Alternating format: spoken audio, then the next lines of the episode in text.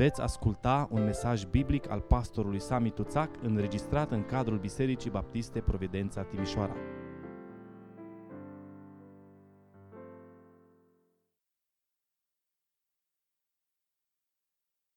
După prima lună, suntem la ultima duminică, abia capitolul 1, și astăzi începem să ne uităm în capitolul al 2-lea. Vă invit să vă ridicați împreună cu mine și să deschideți Scriptura la Romani, capitolul 2. Vom citi în dimineața aceasta de la versetul 1 și până la versetul 16, pagina 1095 în Sfânta Scriptură. Romani, capitolul 2, de la versetul 1. Apostolul Pavel îi spunea cândva lui Timotei, într-una din scrisorile lui, până voi veni, îi spunea el de undeva de departe, ia seama la citire. Rugămintea mea pentru fiecare dintre voi, dintre fiecare dintre noi, să luăm seama la citire. Așadar, omule, oricine ai fi tu, care judeci pe altul, nu te poți dezvinovăți. Căci prin faptul că judeci pe altul, te osândești singur. Fiindcă tu care judeci pe altul, faci aceleași lucruri. Știm în adevăr că judecata lui Dumnezeu împotriva celor ce săvârșesc astfel de lucruri este potrivită cu adevărul. Și crezi tu, omule, care judești pe cei ce săvârșesc astfel de lucruri și pe care le faci și tu, că vei scăpa de judecata lui Dumnezeu? Sau disprețuiești tu bogățiile bunătății, îngăduinței și îndelungii lui răbdări? Nu vezi tu că bunătatea lui Dumnezeu te îndeamnă la pocăință? Dar cu împietrirea inimii tale care nu vrea să se pocăiască, îți aduni o comoară de mânie pentru ziua mâniei și arătării dreptei judecăți a lui Dumnezeu, care va răsplăti fiecăruia după faptele lui. Și anume, va da viața veșnică celor ce prin stăruința în bine caută slava, cinstea și nemurirea. Și va da mânie și urgie celor ce din duh de gâlceavă se împotrivesc adevărului și ascultă de nelegiuire. Necaz și strâmtorare va veni peste orice suflet omenesc care face răul. Întâi peste iudeu, apoi peste grec. Slavă, cinste și pace va veni însă peste oricine face binele. Întâi peste iudeu, apoi peste grec. Căci înaintea lui Dumnezeu nu se are în vedere fața omului. Toți cei ce au păcătuit fără lege vor pieri fără lege. Și toți cei ce au păcătuit având lege vor fi judecați după lege. Pentru că nu cei ce aud legea sunt neprihăniți înaintea lui Dumnezeu, ci cei ce împlinesc legea aceasta vor fi socotiți neprihăniți. Când neamurile, măcar că n-au lege, fac din fire lucrurile legii, prin aceasta ei care n-au o lege își sunt singuri lege. Și ei dovedesc că lucrarea legii este scrisă în inimile lor, fiindcă despre lucrarea aceasta mărturisește cugetul lor și gândurile lor, care sau se învinovățesc sau se dezvinovățesc între ele. Și faptul acesta se va vedea în ziua când, după Evanghelia mea, Dumnezeu va judeca prin Iisus Hristos lucrurile ascunse ale oamenilor. Amin. Doamne, îți mulțumim și pentru pasajul acesta greu din Scriptură și te rugăm prin Duhul Tău cel Sfânt să luminezi mințile noastre și să deschizi inimile noastre. Doamne, vrem să ascultăm ceea ce Tu vrei să ne spui și am vrea așa de mult, Doamne, să înțelegem cuvântul Tău și mai ales, Doamne, dă-ne putere să-L trăim în fiecare zi, să renunțăm la acele moduri de gândire și de acțiune care nu sunt conforme cu cuvântul Tău și să învățăm, Doamne, să trăim în conformitate cu voia Ta care este bună, plăcută și desăvârșită. Fii binecuvântat, Doamne, vorbește-ne, căci robii Tăi ascultă. Amin. Vă rog să luați loc. Apostolul Pavel începe epistola către romani cu o introducere a celei mai mari teme din întreaga epistolă și anume Evanghelia. Evanghelia este marea temă a epistolei apostolului Pavel către romani. Pavel o numește aici în Romani, o numește Evanghelia lui Dumnezeu, a cărui miez și a cărui centru este Domnul Iisus Hristos.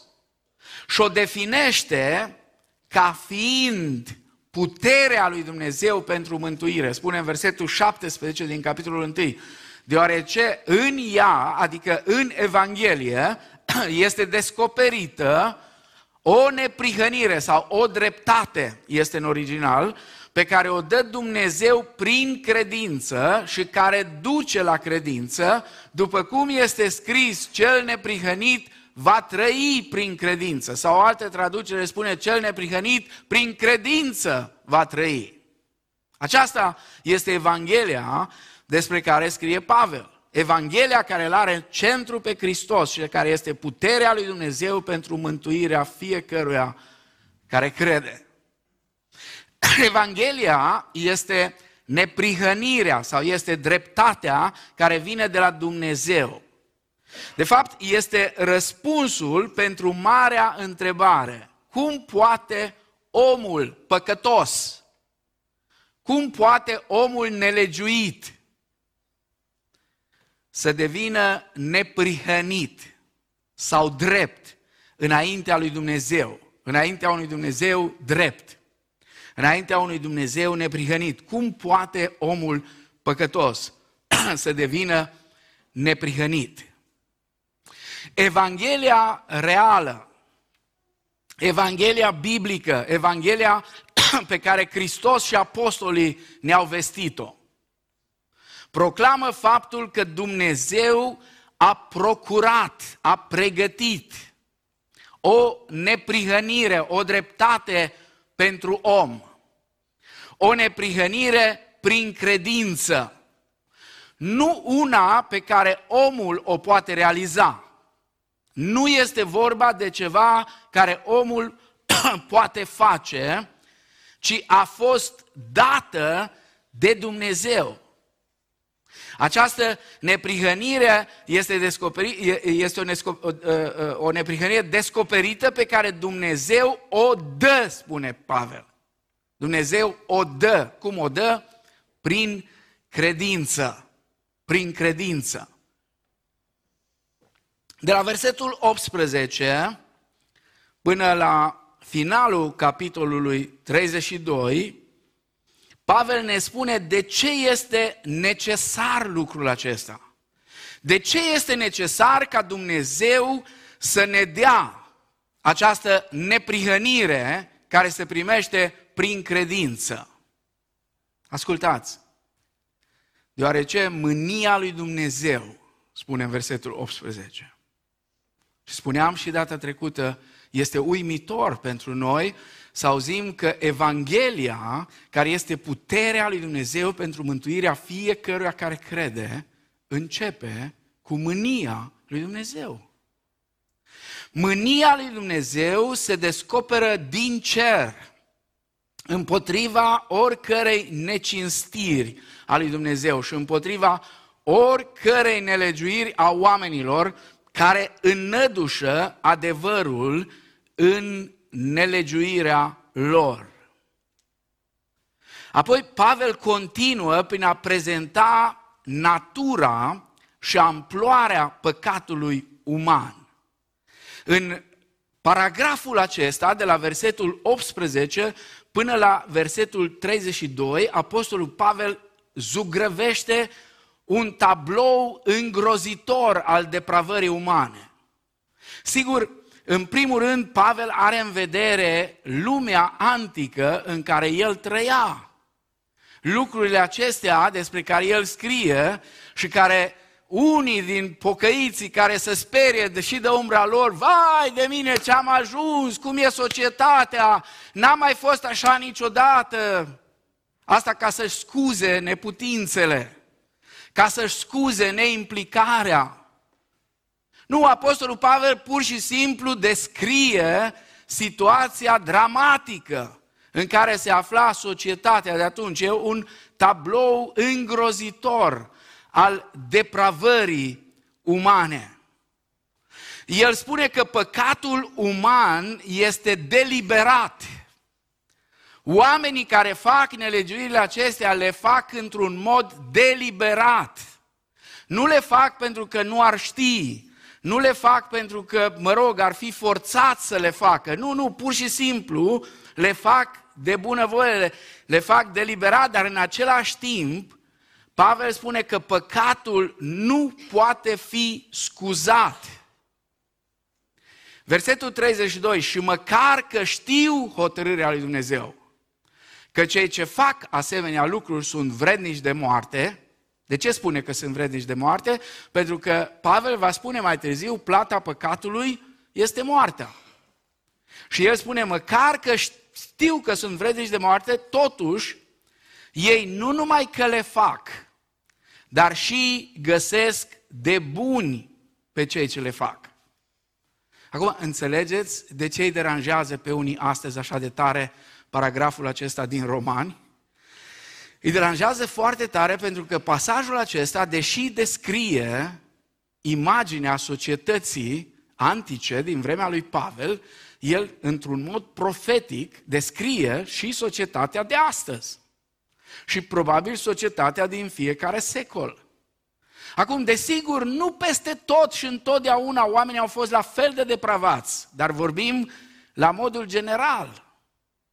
Acum, de curând, de vreun an și ceva înainte, sau doi, cât o fi, înainte de pandemie, a fost un păstor în Londra arestat și dus la pușcărie, și nu-i prima dată, s-a mai întâmplat, pentru simplu fapt că n-a făcut altceva decât într-o piață a citit din Romani.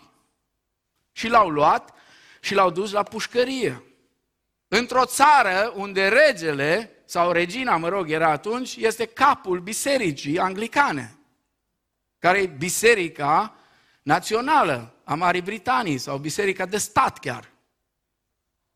Iar regele este capul bisericii. Ce bine că la baptiști capul bisericii e Hristos. Totdeauna mi-a plăcut asta. La baptiști, capul bisericii, Hristos. Dacă vă întreabă cineva, cine-i capul acolo? Hristos este capul bisericii. Bine, nu numai la baptiști, și la presbitereni, la fel, și mai sunt și alții evanghelici care la fel gândesc. Uitați-vă și versetul 20, în ultima parte, spune, așa că nu se pot dezvinovăți. Adică oamenii nu se pot dezvinovăți pentru păcatele lor. Din cauza păcatului, omul a devenit o ființă pervertită. Pervertită în interior și pervertită în același timp în exterior. De ce? Pentru că atunci când gândurile oamenilor sunt rele și pervertite, și acțiunile oamenilor sunt la fel de rele și la fel de pervertite. Atunci când gândirea este pervertită, atunci și ceea ce faci este la fel de pervertit. Vreau să fac o paranteză. După predica de duminica trecută, cineva mi-a atras atenția că am insistat foarte mult pe versetele 26 și 27. Eu am explicat că nu am făcut altceva decât am exegetat textul exact așa cum îl prezintă Pavel. Pavel însuși insistă mai mult asupra acestor lucruri pe care el ne numește împotriva ordinii naturale ale Dumnezeu, adică împotriva firii, spune el, cu referire la homosexualitate, atât varianta lesbianismul, varianta feminină, sau nu știu cum să o numesc, a acestui păcat al homosexualității, cât și ceea ce se numește gay, sau cum le spune astăzi, la bărbați. Dar dacă n-am fost destul de clar, vă spun acum, să nu credeți că ăia care sunt descriși de la versetul 29 la 31 sunt cu ceva mai buni. Nu sunt cu nimic mai bun, tot păcătoși sunt. Doar că Pavel insistă asupra celor două chestiuni, care până la urmă e aceeași chestiune, pentru că este o chestiune care are de-a face cu un păcat care e împotriva ordinii naturale și care prin săvârșirea lui și ducerea lui în toate extremele în care se încearcă și astăzi, lovește în structura de bază a societății, care este familia, și automat în distrugerea a tot ceea ce înseamnă societatea. Să știți, Imperiul Roman n-a căzut din cauza barbarilor. Nu pentru că au venit barbarii și au dat cu berbeci în porțile de la Roma a căzut. Nu, a căzut din cauza promiscuității. Și de-a lungul istoriei, promiscuitatea a distrus o mulțime de împărății și de regate. Însă vreau să fim foarte atenți. Există această păcăleală, mai ales în zona evanghelică, am văzut-o. Ce bine că nu sunt homosexual. Oh, ce fain! Oh, ce fain! Dar nu e așa. Zice, astfel au ajuns plini de orice fel de nelegiuire, de curvie, viclenie, lăcomie, răutate, plini de pismă, ucidere, ceartă, și mai multe. Nu, la Dumnezeu nu merge cu păcate mari, păcate mici, păcățele, păcătoaie. Nu, păcatul e păcat. Păcatul e păcat. N-aș vrea ca cineva să creadă și să zică, slavă Domnului că nu sunt homosexual, ce bine că pot să le fac pe alelalte cum le-am făcut și până acum. Trebuie să fim foarte atenți. Dumnezeu nu rămâne indiferent față de păcat. Mânia lui Dumnezeu se manifestă prin faptul că i-a lăsat pe oameni de capul lor. I-a lăsat după mintea lor. Dumnezeu i-a lăsat să facă lucrurile pe care vor să le facă. Și permite ca oamenii să suporte efectele rele ale păcatelor lor. Și uitați-vă la tot ce se întâmplă și astăzi în societate. Căsătorii care se destramă, crime care se înmulțesc, violență, abuz, frică. Oamenii au ajuns să trăiască cu frică. Fără să mai vorbim de boli venerice și de sida și de boli de minte. Perversiuni sexuale, pornografie, violuri și o mulțime de alte nenorociri. Dacă oamenii protestează împotriva luminii, atunci Dumnezeu îi pedepsește și le ia lumina. Dacă nu le place lumina, Dumnezeu îi lasă să rămână în întuneric. Și îi lasă să rămână în întunericul pe care și l-au ales. Și în care Dumnezeu îi închide. De unde nu există o altă cale de ieșire decât întoarcerea la Dumnezeu. Așadar, studiind păcătoșenia extremă a omenirii și dimensiunea mâniei lui Dumnezeu, să fim totuși optimiști și să ne bucurăm de faptul că există o evanghelie care poate mântui chiar și pe cei mai depravați dintre oameni. Adesea cântăm cântarea Mărețul Har, m-a mântuit pe mine din păcat, pierdut eram, dar m-a găsit, de moarte m-a scăpat. Cântarea compusă de John Newton. John Newton a fost un nemernic, un vânzător de sclavi. Un om atât de depravat încât ajunsese într-un stadiu al depravării lui, încât plătea oameni care să vină cu idei creative de a păcătui mai mizerabil decât păcătuia. Atât de jos a ajuns. Numai că într-o noapte, într-o seară, vânzătorul de sclavi a fost prins de către negrii aceia din Africa pe care el îi vâna și urma să fie pus la stâlpul torturii și ucis în următoarea zi, împreună cu încă câțiva. Printr-o împrejurare, numai harul și mila lui Dumnezeu a reușit să scape. Și a fugit, nu știu, singur sau a fost cu alții, a fugit până la malul mării unde era corabia. A urcat pe corabie și au plecat.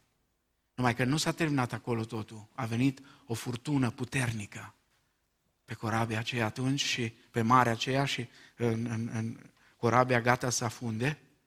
Și în timp ce se lupta cu valurile, John Newton a promis, mai promisese de nenumărate ori.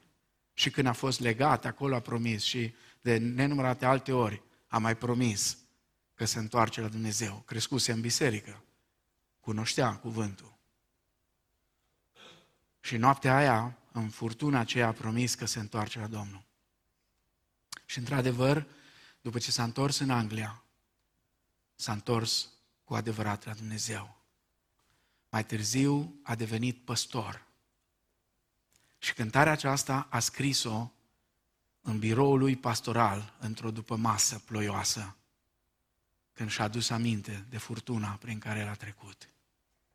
Și din vânzătorul acela de sclavi a ajuns cel mai mare susținător al lui William Wilberforce, care a luptat în Parlamentul Britanic ani de zile pentru abolirea sclaviei. Și chiar în momentul când a vrut să renunțe, pentru că a avut zeci de rezoluții care i-au picat la Parlament și n-a putut să le treacă, a vrut să renunțe. Newton a fost cel care l-a încurajat să nu renunțe și în final a câștigat. Harul lui Dumnezeu e mai mare decât păcătoșenia umană. Așa că, uitându-ne în jurul nostru și văzând ceea ce vedem, e bine să fim realiști, dar să nu devenim pesimiști, să nu ne îmbolnăvim de pesimism. Pentru că harul lui Dumnezeu e mai mare decât păcătoșenia umană. Vă rog să nu uitați niciodată. Noi putem fi atât de răi cum nici nu vă puteți închipui. Exact cum un frate săracul undeva într-un sat de munte s-a rugat, dar el în prostia lui a spus, a vrut să spună ceva și a spus: Doamne, îs așa de păcătos că Tu habar n-ai. Asta a fost rugăciunea lui sinceră, în simplitatea și în prostia lui. Dar a vrut să spună cât de mare păcătos e el. Dar noi suntem capabili să fim atât de răi încât nu vă puteți închipui. Și unii dintre cei care vă gândiți chiar în momentele astea că eu n-aș putea să fiu așa, vreau să spun că ești chiar candidatul ideal pentru asta. Poți să fii atât de rău că nu poți să-ți închipui. Dar vă rog să nu uitați niciodată. Dumnezeu poate fi mult mai bun, nu că poate fi, este mult mai bun decât putem fi noi răi. Noi putem să fim răi afară din cale de răi, dar Dumnezeu este bun. Și în Evanghelia Harului există speranță pentru cei mai păcătoși. Mergem mai departe și ne uităm la capitolul 2, după ce apostolul înșiră toate acuzațiile cu privire la nelegiuiții dintre neamuri, parcă aude pe cineva strigând. Cred că a fost unul din pocăiții de astăzi de pe Facebook, din aia nervoși. Amin! Așa să fie! Măcar că știu hotărârea lui Dumnezeu că cei ce fac aceste lucruri sunt vrednici de moarte, totuși ei nu numai că le fac, dar și găsesc de bun pe cei ce le fac. Amin! Ai dreptate, Pavele! Așa să fie, să-i trăznească Dumnezeu pe toți. Să scăpăm odată de toți nelegiuiți ăstea. Foc din cer! Foc din cer să coboare! Absolut sunt de acord. Prima dată în viața mea când sunt de acord cu Pavel. Extraordinar, Pavele! Și Pavel îl aude pe ăsta. Poate ești tu. Nu știu. Poate eu, uneori. Poate nu duminica, că duminica venim la biserică. Poate mâine.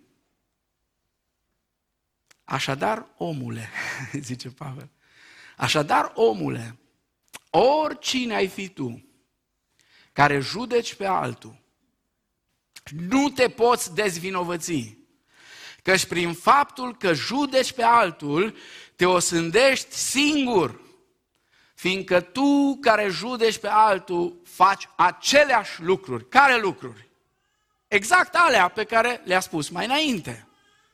Adică tot ce vezi aici în capitolul 1, spune Pavel, aceleași lucruri le faci, degeaba judești pe altul, că și tu faci aceleași lucruri. Cine este omul acesta? Cine este omul căreia îi se adresează Pavel? Cu cine vorbește? Cine e cel căreia îi spune așadar, omule? Este foarte clar că prima categorie pe care Pavel a prezentat-o în capitolul 1, de la versetele 18 la 32, sunt păgânii pierduți, care au nevoie de Evanghelie. Dar cui îi se adresează Pavel acum? Cine sunt cei din categoria aceasta? Sunt unii comentatori care spun că apostolul Pavel începe să se adreseze iudeilor. Până și Cornilescu, sau cine a făcut titlurile aici în Biblia, Cornilescu, nu cred că el le-a făcut, cred că alții, a pus aici titlul Nepocăința iudeilor. Și sunt unii care spun, da, Pavel începe să adreseze iudeilor. Într-un fel, pare logică această ordine sau această opinie pe care o au oamenii aceștia. Dacă unul din principalele obiective ale apostolului Pavel în scrierea epistolei este de a demonstra, și vă rog fiți atenți, pentru că unii cădeți în tot felul de capcane. Și uneori vă spun sincer, ca păstor al vostru, mi-e rușine de voi să vă spun. Dacă numai vine cineva și spune că are în vena lui 5% sânge de evreu, tu ai impresia că el e deja șmecher. Băi, evreu, mă, ăsta știe. Ce știe? Nu știe nimic. Fără Hristos nu știe nimic. Apostolul Pavel scrie Romani tocmai ca să ne explice că evreii și neamurile sunt egali. Egali în păcat, egali în păcat, egali în mântuire. Nu este absolut nicio diferență. Egali în păcat, egali în mântuire. Atunci, dacă în primul capitol Pavel a descris și a condamnat societatea neamurilor, spun ei, atunci acum își îndreaptă atenția spre iudei. Există însă o altă opinie cu privire la pasajul acesta și dați-mi voie să vă spun că personal împărtășesc opinia aceasta a doua. Această opinie pleacă de la premiza că da, iudeii sunt ținta principală a lui Pavel în capitolul 2, dar în primele 16 versete ei sunt un fel de țintă ascunsă. Și doar de la versetul 17, apostolul Pavel îi atacă direct pe iudei. Pentru că o altă țintă a lui Pavel în pasajul acesta sunt acei oameni dintre neamuri care nu erau atât de depravați, cum îi descrie Pavel în capitolul 1. Nu erau toți la fel de depravați și noi astăzi ne uităm, da, societatea este pervertită și unii dintre cei care sunt perverși se dau creștini sau, mă rog, musulmani sau ce s-or mai da, iar alții spun că sunt atei, că nu au nicio religie, dar în același timp ar fi nedrept din partea noastră să nu recunoaștem că toți cunoaștem persoane care sunt atei, care au uneori o moralitate care pare mai înaltă chiar decât a unor creștini. Cel puțin a unor creștini nominali. Aici Pavel se adresează și acestei categorii. Vă dau un exemplu. Seneca a fost un om care a demascat răul, a ridiculizat idolatria vulgară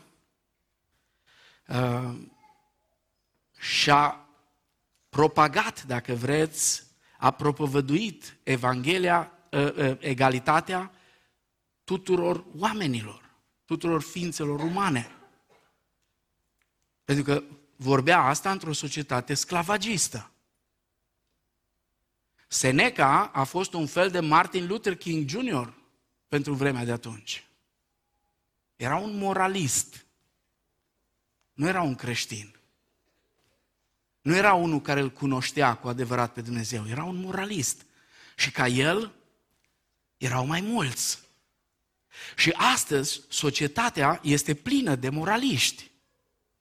Acum, părerea mea cea mai de rău, cea mai mare, este că bisericile evanghelice sunt predominant pline cu moraliști. Pentru că Evanghelia, sau așa zisă Evanghelie care se predică din nenumărate amvoane, este o Evanghelie a moralismului, nu este Evanghelia Harului lui Dumnezeu, este moralism. Iar moralismul nu este Evanghelia.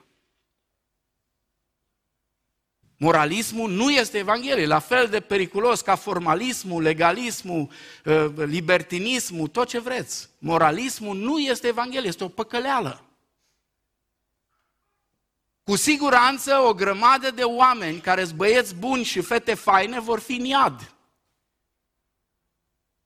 Vor fi în iad, pentru că moralismul nu duce la naștere din nou. Dar cei mai mulți dintre noi, începând de când sunt copiii noștri mici, îi învățăm să fie moraliști. Nu să înțeleagă Evanghelia Harului Dumnezeu. Să spună lumea despre ei că nu-s neam prost, că-s din neam bun. Asta facem. Și ne creștem copiii într-un moralist din ăsta extrem. Și mă uit astăzi cu groază, nu am timp și nici nu stă în caracterul meu, n-am timp să critic ce predică fiecare în amvon, dar mă uit măcar câteodată și sunt îngrozit să văd cât moralism. Moralism, nu Evanghelia. Dar moralismul nu transformă oamenii. Numai Evanghelia Harului lui Iisus Hristos îi transformă pe oameni și îi face asemenea lui Hristos. Omule, zice Pavel, cu cine are el aici de lucru? Vă rog să observați, Pavel nu-l critică pe omul acesta că păcătuiește. Nu că aia ar fi bine că păcătuiește. Nu asta e critica principală. Critica principală este că tu judeci pe alții. Tu care faci aceleași lucruri, tu îi judeci pe alții, spune. Omule, care tu care judești pe altul, sunt acei oameni care s-au obișnuit. E un obicei. Un obicei foarte urât. Foarte urât obiceiul acesta. Extrem de păcătos. Extrem de nociv. Mai ales când se practică în biserică. Oameni care emit judecăți morale cu privire la alți oameni. Sunt acei oameni care îi privesc de sus pe toți mizerabilii. Toți mizerabilii descriși aici în capitolul 1, considerându-i niște nenorociți, iar pe ei mai civilizați, mai rafinați, mai educați.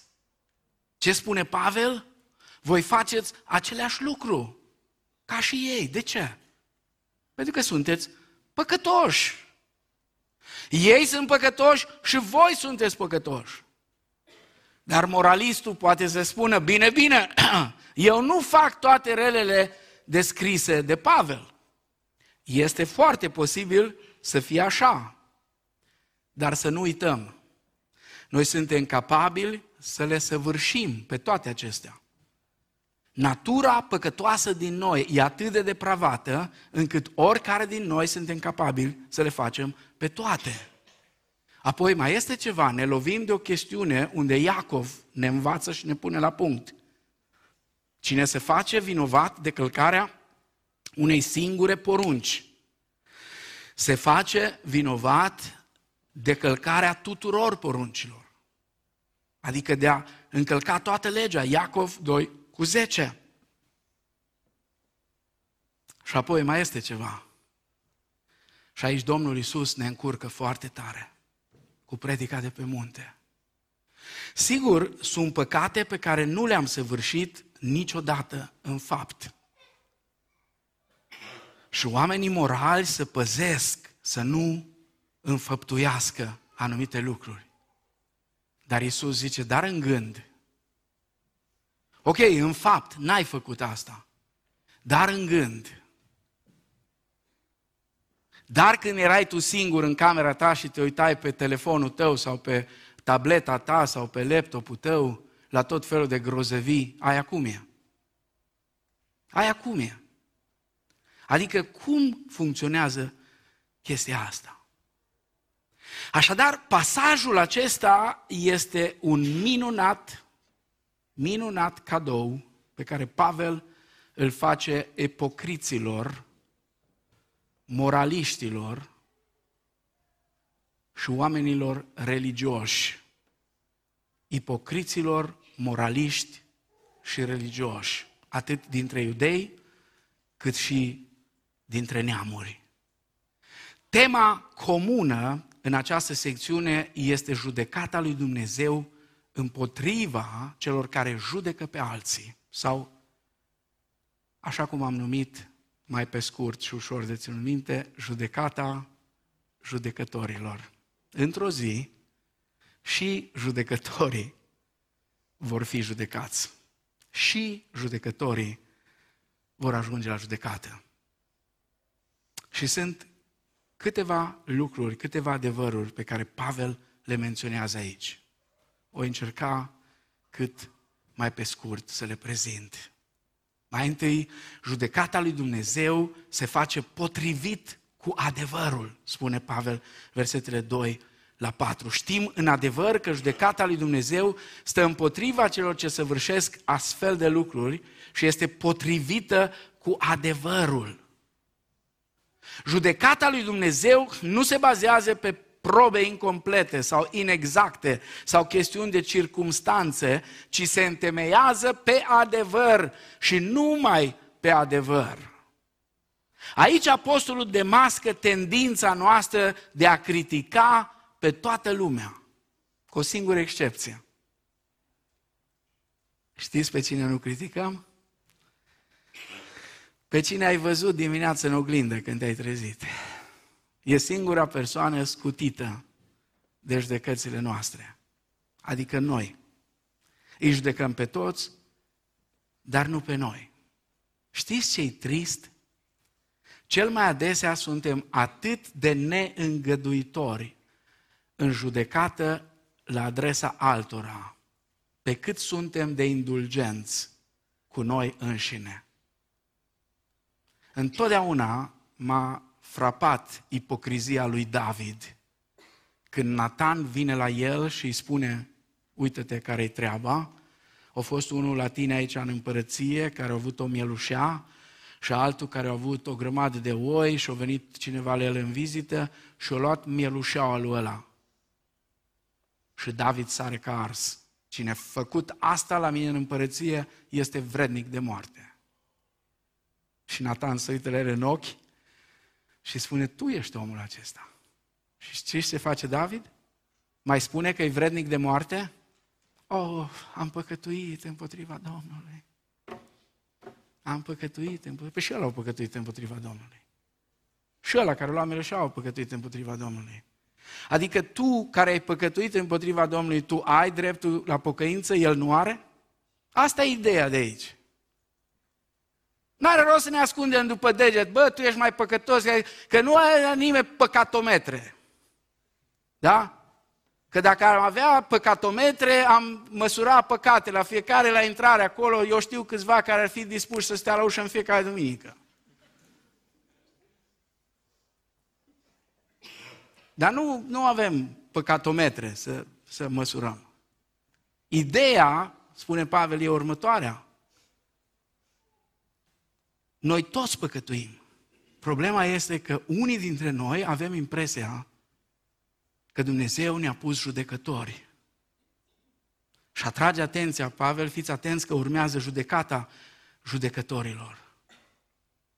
Și cred că ar trebui să învățăm să fim aspri cu noi înșine și să fim un pic mai indulgenți cu ceilalți, care poate n-au ajuns la maturitatea la care am ajuns noi. Ca să-l citesc pe Freud, avem obiceiul prost de a proiecta asupra altora imperfecțiunile noastre. Și știți ce e interesant? Chiar ne simțim bine când facem asta. Imperfecțiunile noastre le proiectăm în alții. Dacă vreți, vă dau în după masa asta un articol scris de o psihologă foarte bună despre obiceiul de a critica pe alții, are de a face întotdeauna cu problemele care sunt în tine. Numai că te simți foarte bine atunci când proiectezi în alții și îl faci varză pe ăla. Tehnica asta, știți de ce e păcătoasă? Pentru că ne dă posibilitatea să continuăm în păcatele noastre și în același timp să ne menținem respectul de sine. Bă, îs eu păcătos, dar în comparație cu Radu sunt un sfânt. Înțelegeți? Asta e șmecheria. Sau, mă scuz, Radu, că ai fost primul aici în fața mea. Sau, în comparație cu cine vreți voi. Eu, da, sunt păcătos, dar știi, totuși în comparație cu... Ce spune Apostolul Pavel? Atenție! Atenție! Tu care judeci pe alții, tocmai prin lucrul acesta te condamni și pe tine, pentru că faci aceleași lucruri. Așa m-am supărat odată pe doi polițiști care au trecut pe lângă mine cu mașina, era un băiat și o fată, tinerei, și m-au văzut că vorbesc la telefon. Sigur că n-aveam voie să vorbesc la telefon, Dumnezeu să mă ierte. Numai că mă sunase cineva, n-are importanță, nu dau nume că trăiește, și era chiar importantă treaba. Și ei s-au supărat pe mine, au zis că nu s-au supărat că am vorbit la telefon, ci că am continuat să vorbesc după ce au trecut ei pe lângă mine. Vă dați seama. Și mi-a dat amendă. Numai că în 2 sau 3 zile mergeam la biserică și am văzut tot așa doi, nu erau ăia, dar alții, tot un băiat și o fată. Și băiatul conducea, tinerei de ăștia, polițiști. El conducea și vorbea la telefon. Și când am ajuns la semafor, am dat geamul jos și am făcut semn fetei. Lasă geamul jos. Eu când vreau să fiu autoritar, știu să fiu, hai de mine, o lăsat aia geamul jos imediat.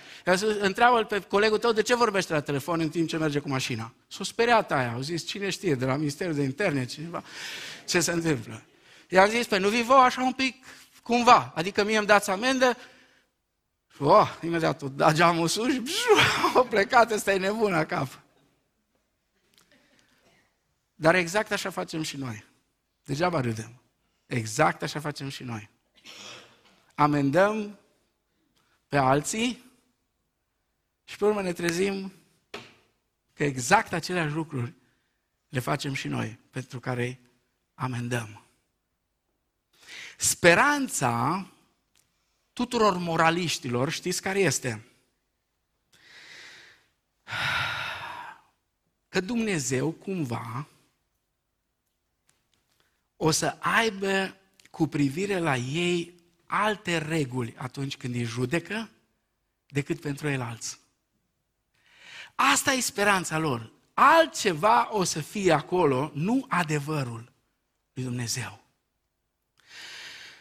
Și crezi tu, omule, care judești pe cei ce săvârșesc astfel de lucruri și pe care le faci și tu, că vei scăpa de judecata lui Dumnezeu, spune versetul 3. Acum, vă rog să rețineți, aici nu e neapărat un îndemn la renunțarea de a-i mustra pe alții sau uneori chiar a-i critica. Bine ar fi să fie critica în față, nu pe la spate, că atunci e bârfă. Asta e diferența între critică și bârfă. Critica este când mă uit la tine în ochi și spun în față. Dacă vorbesc din spate, e bârfă deja, nu mai e critică. Deci aici nu înseamnă că noi nu putem să mustrăm cumva că ar fi nelegitim asta. Cuvintele acestea lui Pavel ne interzic asumarea poziției de judecător și de osândire. Pentru că știți cum e, noi nu ne mulțumim să-i spun lui Leo, bă Leo, fii atent că uite așa și așa, să știi că așa o să fie. Așa o să te pedepsească Dumnezeu și așa și așa și așa. Stai puțin, de unde știi tu asta? Cine te-a pus pe tine, zice Pavel? Cine te-a pus pe tine să fii judecător, să osândești?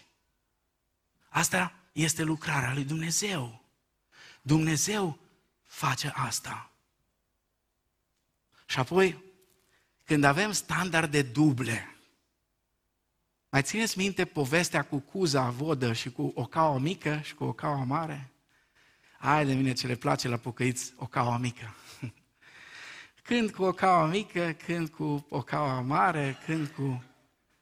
Standarde duble, standarde duble. De obicei, unul foarte înalt pentru alții și unul foarte scăzut. Să poți așa ușor să treci dincolo. Când avem standarde duble, când umblăm cu o caua mică, suntem ipocriți.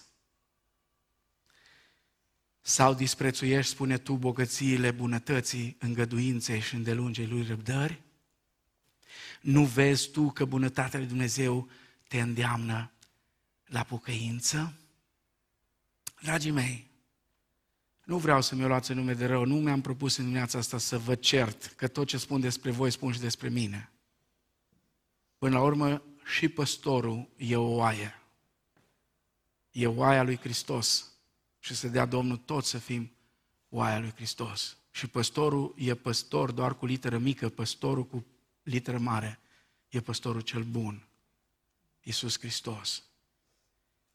Dar știți ce se întâmplă? Uneori judecata lui Dumnezeu este amânată. Dumnezeu nu ne pedepsește imediat. Și atunci noi avem impresia că, bă, fii atent, hai că ține. Asta nu înseamnă că Dumnezeu nu ne va trage la răspundere. Nu, nu-i vorba despre asta. Intenția lui Dumnezeu este să ne dea șansa să ne pocăim. E vorba aici de îndelunga lui răbdare. Ca să ne pocăim, spune și Petru în 2 Petru 3:9. Intenția lui Dumnezeu este să ne ofere timp suficient ca să ne pocăim, nu să avem scuze pentru păcat. Al doilea lucru, judecata lui Dumnezeu este dreaptă. De la versetul 5 la versetul 11, Pavel insistă. Judecata lui Dumnezeu este dreaptă. Iar cel care abuzează de răbdarea și bunătatea lui Dumnezeu demonstrează că nu vrea să se pocăiască. Și zice Pavel, își adună o comoară, dar nu este o comoară de mare preț, ci este mânia lui Dumnezeu de la marele tron alb, Apocalipsa, capitolul 20, 11 la 15. Versetul 6 este un principiu pe care se bazează judecata lui Dumnezeu. De fapt, este un citat din Vechiul Testament. Din Psalmul 62:12, Proverbe 24:12, este principiul corectei răsplătiri, care este temelia unei justiții corecte. Spune, care va răsplăti fiecăruia după faptele lui. Opa! Aici ne lovim de o mare problemă. Ne lovim aici de o mare problemă și vă rog să fim foarte atenți. Noi, baptiștii, suntem foarte tari la chestia asta. Sola fide, numai credința. Și așa este. Numai că trebuie să fim atenți la câteva lucruri. Când noi spunem sola fide, de multe ori avem impresia că e vorba numai de credință teoretică. Nu, e vorba de credința practică. Pentru că aia teoretică, spune Pavel, spune Iacov, și draci o iau. Și chiar se înfioară. Nici n-am știut că dracii sunt așa de se înfioară când aud. Niciodată, sau de multe ori, noi nu ne înfiorăm nici măcar cât se înfioară dracii.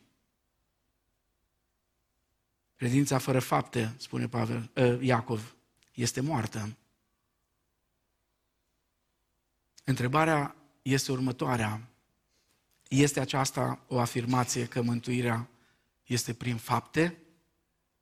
Când spune, va răsplăti fiecăruia după faptele lui? După ce în versetul 16 a spus că este prin credință.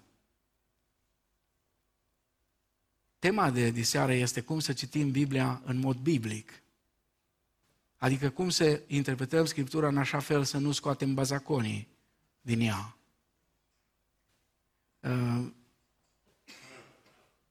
Credeți că versetul acesta contrazice cele peste 150 de versete, cam atâta sunt.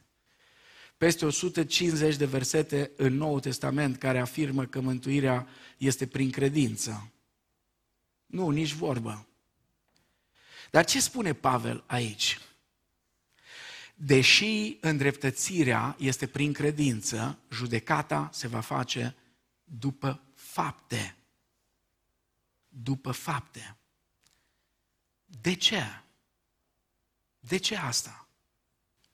Pentru că prezența sau absența credinței mântuitoare în inimile noastre se vede. Nu e ceva abstract. Nu e ceva doar la nivel de teorie. Sunt foarte mulți care sunt tare în clanță când vorbesc de credință, dar credința se vede. Prezența sau absența ei se vede.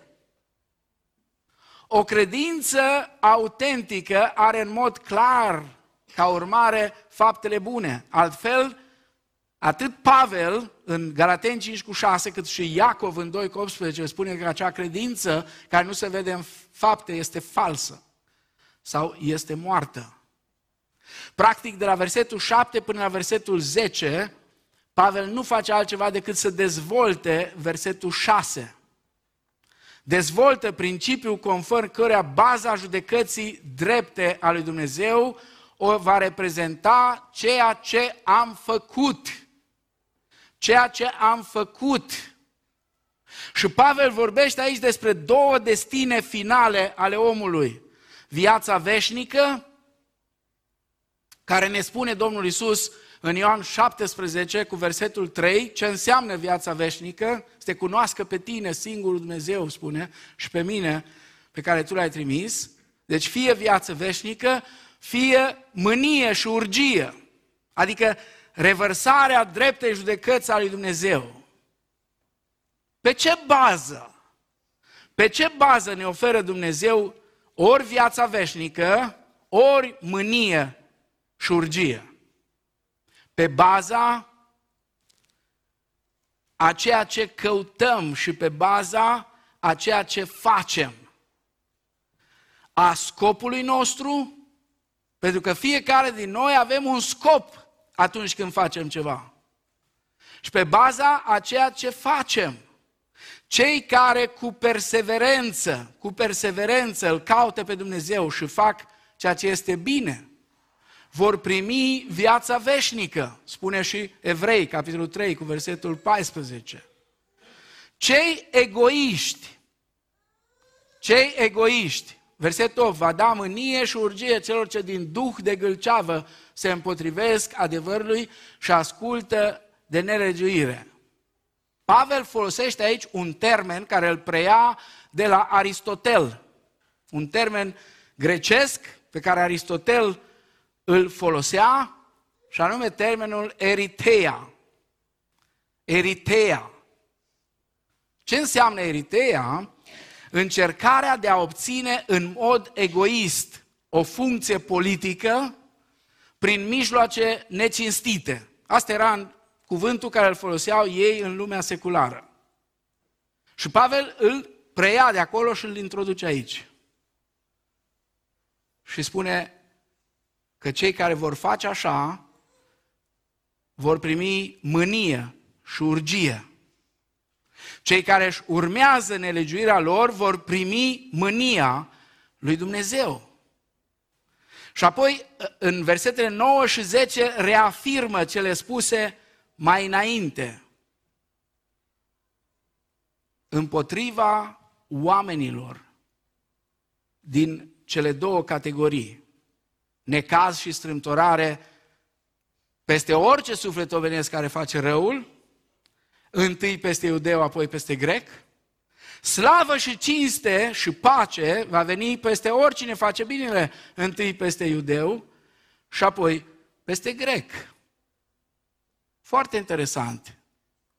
Întâi peste iudeu, apoi peste grec. Ce înseamnă asta?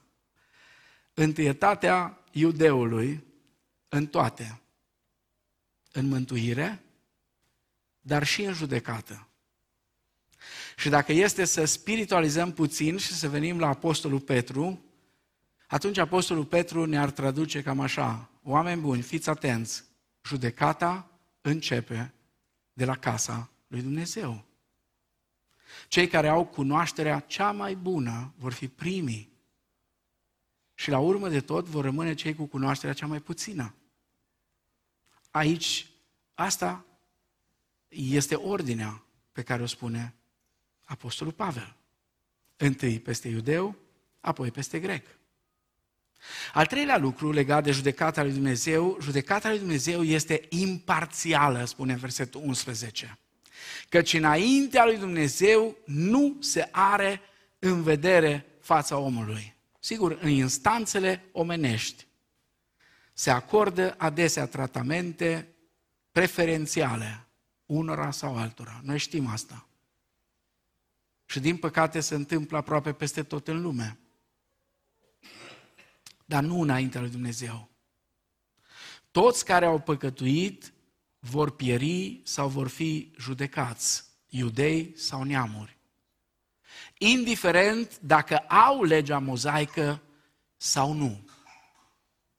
Însă, spune Pavel, nimeni nu va fi judecat pe baza unui standard pe care nu l-a cunoscut. Pentru că până la urmă, oamenii care vor pieri, vor pieri din cauza păcatului, nu din cauza necunoașterii legii. Iudeii vor fi judecați pe baza standardului pe care l-au cunoscut, spune Pavel. Iar legea, spune în versetul 13, spune pentru că nu cei ce aud legea sunt neprihăniți înaintea lui Dumnezeu, ci cei ce împlinesc legea aceasta. Legea nu-i acordă iudeului imunitate în fața judecății. Ceea ce contează, spune Apostolul Pavel, nu este să ai legea, ci să o asculți. Una din dezbaterile cele mai jenante în România, între creștini, mai ales între cei tradiționali și cei evanghelici, este dacă pe Biblie ai sau nu ai cruce. Sunt o grămadă de români care, dom'le, dacă nu e Biblia cu cruce, nici nu te ascultă. Evanghelicii șmecheri, unii ce au făcut? Au făcut Biblii Cornilescu cu crucea. Și mai deștepți erau dacă luau traducerea care o folosește Biserica Ortodoxă și le citeau de acolo. Erau mult mai deștepți. Păi până la urmă, ce contează? Dacă ai cruce pe Biblie sau dacă asculți de Biblia? Cu ani de zile în urmă eram în misiune în Republica Moldova, într-o școală. Când am ajuns acolo, dis de dimineață, înainte să înceapă școala la ora 8, cu echipa, eram împreună cu Dani Cociuba și încă câțiva, noi aveam așa o tehnică. Unul sau doi dintre noi mergeau să discute cu cei dinăuntru, cu director, cu așa, și restul stăteam afară și deja pregăteam tot ce aveam de făcut. Pentru că Dani vorbise cu un păstor de acolo și știa deja cumva pe directorul că a mai fost acolo, i-am zis, du-te tu în birou și vorbește cu ei. Ei știau că noi venim, nu ne-am dus așa fără să știm. Numai că în momentul când noi am intrat în curte, curtea plină, sute de copii, profesori, toată lumea ne aștepta. Dintr-o dată am văzut așa, jup, ca un fulger a trecut pe lângă noi, preotul din sat, cu încă o doamnă după el. Și direct în cancelarea la director. Noi am rămas afară și am început să cântăm. Ne-am pus stații mari, tot era, cântam, vorbeam cu copiii, copiii cântau și ei, îi învățam, vreau mica mea lumină, tot felul de cântări din astea. Și la un moment dat văd că nu mai vine nimeni din birou de acolo. Vă zic că ăștia l-au bătut pe Dani, ce s-a întâmplat? M-am dus înăuntru să văd ce se întâmplă. Și era o discuție aprinsă, foarte aprinsă. Și preotul îi spunea directorului că vor veni lupi în piei de oaie și nu știu ce, așa mai departe. Că așa spune Biblia. Dar eu n-am făcut asta în viața mea, dar atunci am simțit prin Duhul Sfânt că trebuie să intru în discuție. Și am spus, nu e adevărat, nu scrie așa ceva în Biblie. Și preotul, când a auzit, se sară ca turbat. Eu am văzut în bibliotecă la director o Biblie cu cruce, era de-a lor, am luat Biblia și am pus-o în brațe. Părinte, arată-mă în Biblie unde scrie. Și a început, săracul, bineînțeles, a luat-o prin Vechiul Testament, căuta și învârtea și se tot, deja toată lumea era transpirată, nu mai știa ce se întâmplă, căuta el să... asta. Și la un moment dat i-am zis, domnule director, da, într-un fel scrie așa în Biblie, doar că domnul părinte, sau cum i-am mai zis, nu mai știu, părintele, cred că i-am zis, nu știe Biblia, înțelegeți? Asta-i tot. Și apoi noi nu vrem să vă creăm probleme, noi ne adunăm și plecăm. Că oricum, cât o ținut discuția, noi ne-am făcut treaba afară.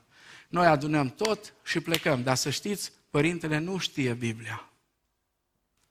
Să știți, în timp au fost oameni dintre profesori de acolo care s-au pocăit, s-au întors la Domnul. Biserica de acolo, din localitatea aia, s-a plantat pornind din școala aia.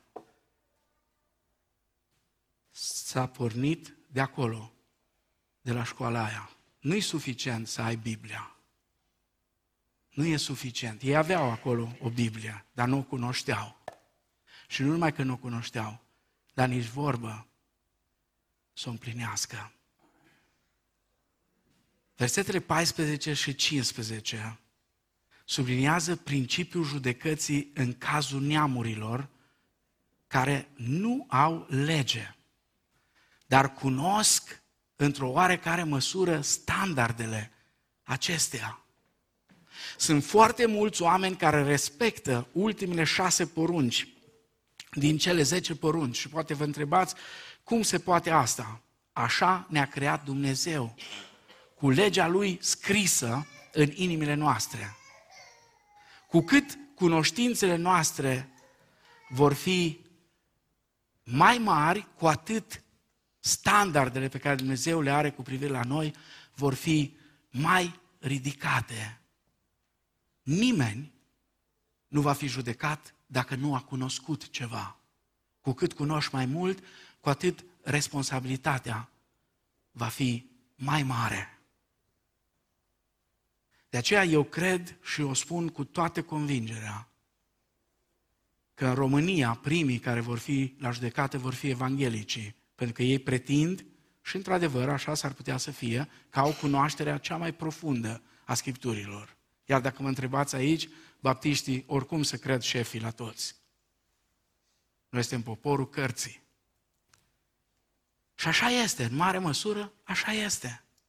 A nu înseamnă că ceilalți evanghelici nu cunosc Scripturile. Ba da, slavă Domnului, cunosc.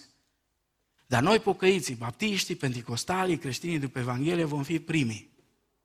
Pentru că avem cunoașterea cea mai profundă și responsabilitatea e la fel de mare. Și ultimul lucru și încheiem imediat. Judecata lui Dumnezeu va fi făcută prin Domnul Iisus.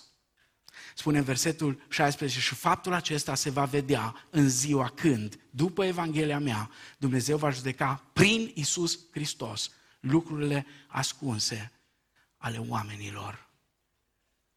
Judecătorul, cel care va judeca toate lucrurile, este Domnul Iisus. Pentru noi este o mare mângâiere să știm că judecătorul nostru este mântuitorul nostru. Însă vă rog să fiți atenți că Pavel notează 2 chestiuni foarte importante aici. Judecata lui Dumnezeu va include și secretele oamenilor. Și secretele oamenilor. Dumnezeu ne cunoaște inimile. Și apoi judecata lui Dumnezeu face parte din Evanghelie. Este parte a Evangheliei. Spune Pavel, după Evanghelia mea. Vestea bună a Evangheliei strălucește cu putere când este văzută pe fundalul judecății divine, spunea John Stott. De aceea e foarte important ce Evanghelie vestim. Una care promite izbăvire de nefericire, de teamă, de vinovăție, o Evanghelie psihologică, una moralistă, ce vestim? Sau una care promite salvarea din păcat prin Iisus Hristos. Au nevoie moraliștii religioși de neprihănire? Sigur că da. Judecata lui Dumnezeu, care este conformă cu adevărul, care este dreaptă, care este imparțială, care va fi făcută prin Hristos, planează și asupra lor, ca și a celor mai nelegiuiți dintre oameni. Este o certitudine solemnă că Dumnezeu va judeca nu doar ceea ce am făcut, ci și de ce am făcut acele lucruri. Dumnezeu ne cunoaște inimile, nu ne putem ascunde de El. Chiar și când ne implicăm în cele mai frumoase fapte religioase posibile, Dumnezeu cunoaște inima și motivația. Dumnezeu a hotărât o zi, spune Pavel în Faptele 17:31, în care va judeca lumea. Și când acea zi va veni, nu va permite nici o amânare și nici un fel de justiție care să te scoată pe ușa din dos. Păgânii vor fi judecați după lumina pe care o au în natură, în creație. Iudeii vor fi judecați după lege, pentru că au avut legea. Astăzi însă, Dumnezeu îi judecă pe oameni după modul cum vor reacționa față de Evanghelie. Acolo unde Evanghelia ajunge, cei care vor primi Evanghelia vor avea viață veșnică, cei care vor respinge Evanghelia vor avea o osândire și mânie veșnică. Nu există cale de mijloc. Oricât pare asta, eu știu, greu de acceptat pentru o societate atât de inclusivistă, cum este cea de astăzi, și atât de progresistă, iar mesajul acesta părând unul extrem. Cine primește Evanghelia, primește viața veșnică prin Hristos. Cine o respinge, rămâne cu judecata, planând deasupra lui și cu mânia lui Dumnezeu. Întrebarea este, noi care am auzit Evanghelia, am primit-o? Dacă am primit-o, să trăim în ea. Dacă n-am primit-o, de ce mai stăm? Așteptăm să vină mânia? Va veni cu siguranță, dar ar fi mult mai bine pentru noi să acceptăm Evanghelia Harului lui Dumnezeu. Amin.